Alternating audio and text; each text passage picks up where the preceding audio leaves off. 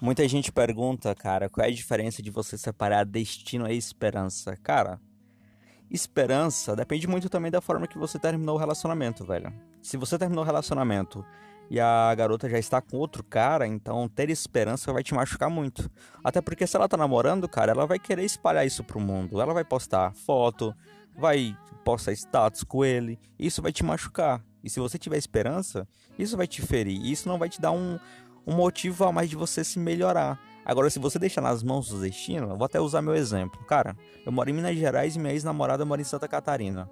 E se eu morasse um pouco acima de Minas Gerais, eu poderia te dizer que o destino fez com que eu namorasse uma garota incrível de Santa Catarina, velho. Uma garota que mora do outro lado do Brasil.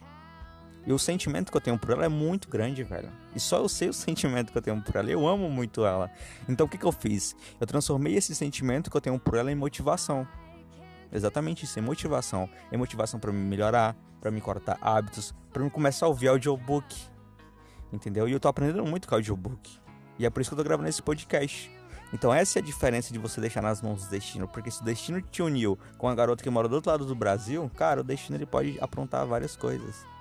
E quando você se sente uma pessoa madura, que evoluiu muito, ela vai ver isso em você. Ela vai ver a sua mudança.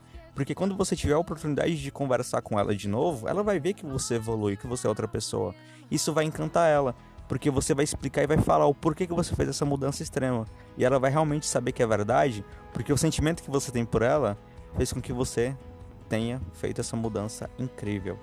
E cara, não seja aquele cara babaca que fala bem assim, olha, eu te desejo a maior sorte do mundo. Mas na realidade ele não tá desejando a sorte dela.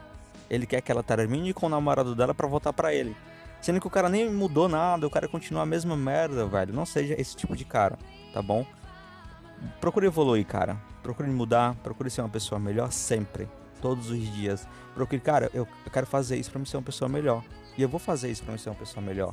Então, cara, busque sempre evoluir. Busque uma garota de valor. Esquece garotinha de, que vai em balada. Esquece garotinha que gosta de festa. Garotinha que gosta de beber que gosta de pegar um monte de cara, que gosta de ficar com um monte de cara, porque isso não é garota de valor, velho. Essa é a real, isso não é garota de valor.